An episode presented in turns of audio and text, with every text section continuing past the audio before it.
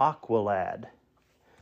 Jackson Hyde was afraid of water. His parents always warned him that something terrible would happen if he touched so much as a drop. Growing up in the desert town of Silver City, New Mexico, it was easy to stay dry. Sometimes it was even a good thing. There's no fussing over bath time when you never have a bath. As Jackson got older, he started to wonder about his parents' warnings. Was there something they weren't telling him?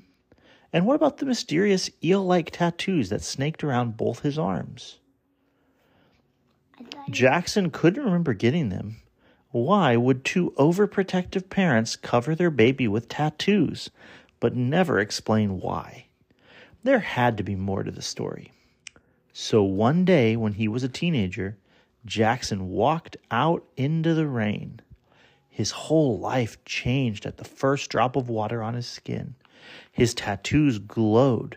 His strength grew beyond human. The water even obeyed his commands. Jackson had the power of hydrokinesis, the ability to form water into shapes. He could change its temperature and turn it sharp as a sword, or even pull it out of the air and blast it like a hose. The boy who had never taken a bath was now the world's most powerful showerhead. Jackson felt afraid, but also wonderful, like a secret part of himself was finally set free. Why had his parents hidden the truth? The reason was worse than anything Jackson had ever imagined. His birth father was the cruel supervillain known as Black Manta.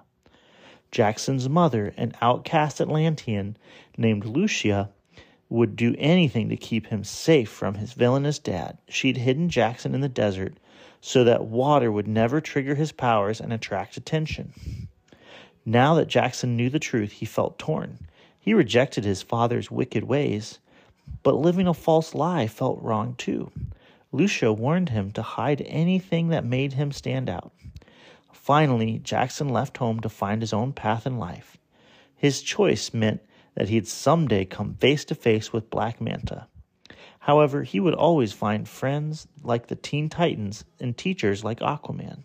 He didn't know it at the time, but the boy who was once afraid of water was on his way to becoming the king of the sea. DC Superhero Origin Stories by Michael Robin with Noah Smith and Nathaniel Katz.